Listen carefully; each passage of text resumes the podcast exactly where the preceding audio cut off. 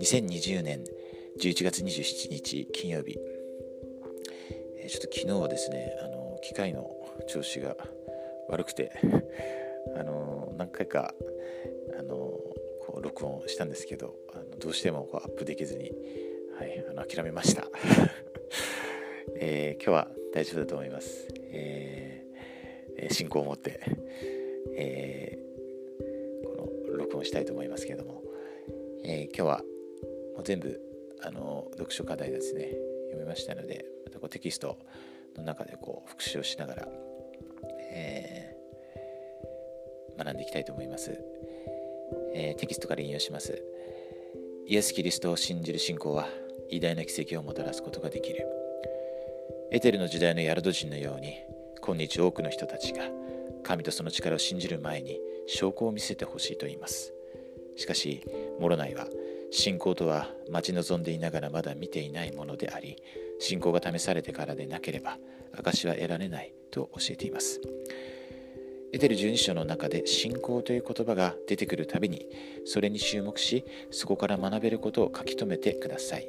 次のような問いの答えを書きます。信仰とは何でしょうか？信仰を持って生活するとどんな祝福があるでしょうか？また信仰が試されてから得た証について考えたことを書き留めても良いでしょう。ヘブル11章、アルマ32章も参照してください。えー、このエテル書12章ですね、このモルモ書の中でもあの特別なあの章の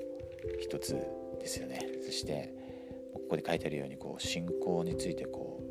う何回出てくるんですかね。この信仰もしくはこう信じるということが。もう10回以上出てくると思いますけど。あのー、どうでしょうか皆さん。何かこう読まれてですねいろいろこう感じたこととか学んだことが新たな発見とかですねあったと思うんですね、私もこう今こうずっと読んでたんですけれども本当にこうなんですかねモルモン書というのがあのこう私たちをこう強化するですね本当に素晴らしい、えー、プレゼントだな賜物だなっていうのをこう改めて感じます。はい、私大体あのまあ1年にま1回こう申し読むんですね。でまあ、まあ、これ239章あるので、まあ、1日読めば、まあ、8ヶ月ぐらいで、まあ、読むわけですよ。だから、まあ、単純計算でえー、2年間で3回ぐらい読むんですよねだからこ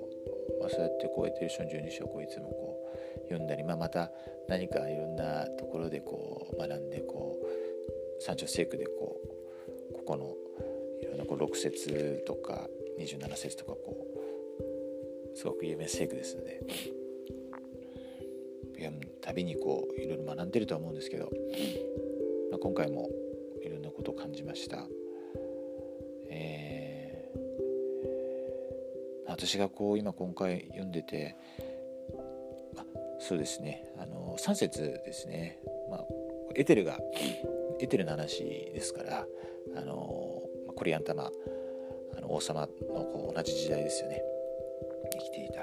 預言者でしたね。エテルは最後の預言者、まあ、実際このコリアンタマとエテルだけがこう生き残ったわけですね。あとみんなこ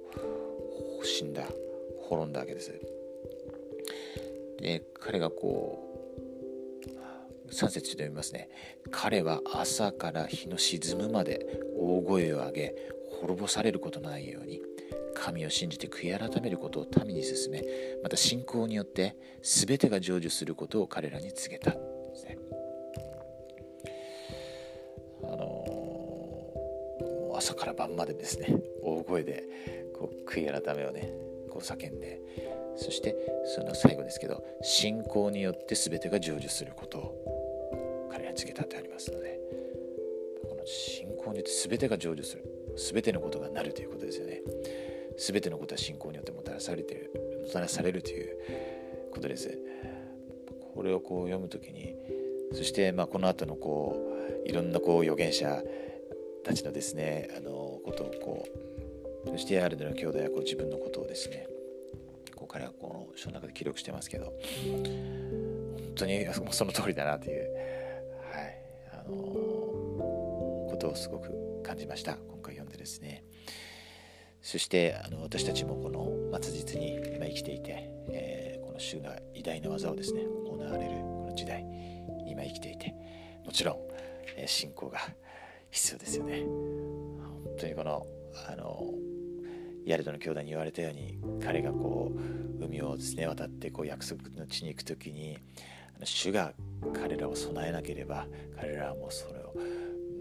そこを乗り越えていくことなんかできないわけですよね。できなかったわけですね。もう私たちも全く同じですね。あのこれから本当にあの私たちが想像できないようなチャレンジがですねこう起こるわけです、ま、コロナウイルスはまあその本当にもう些細な些細なっていうとちょっと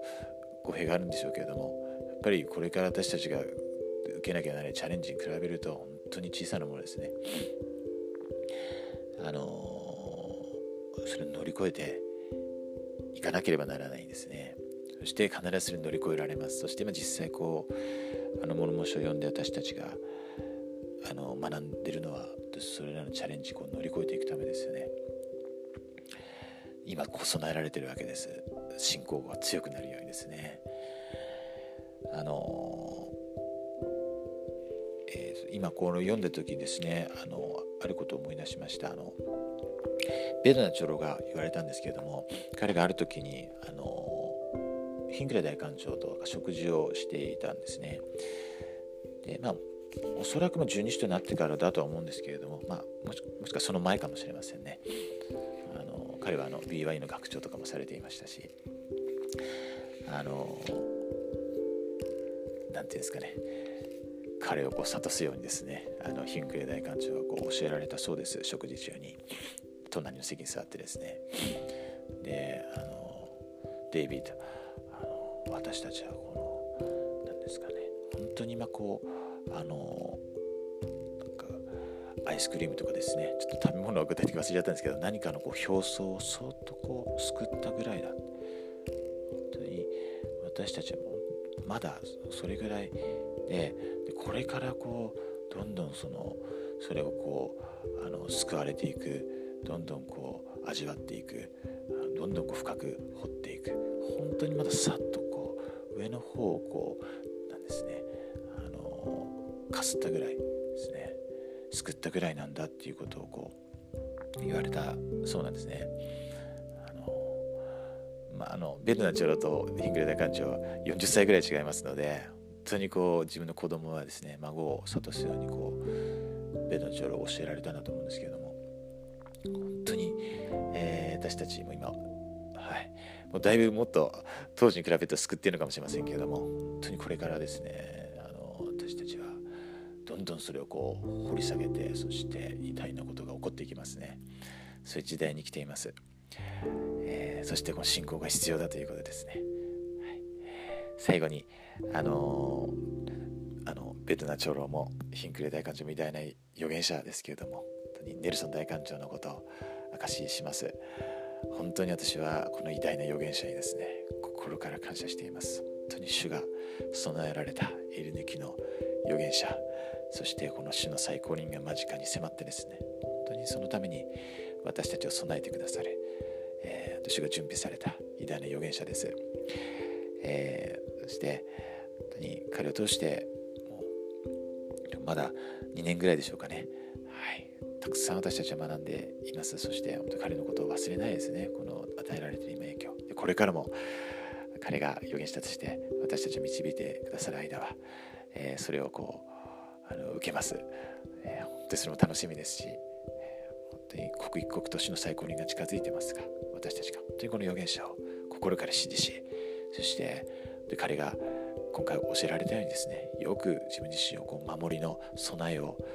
本当にこの強進め。そして神様に勝利をもたらすものとしてですね。またそのような方々を見いだすものとして信仰を持って働くことができますように。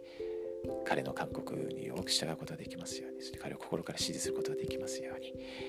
え、本当に彼のことを心から感謝しています。その彼を使わせてくださった主に心から感謝しています。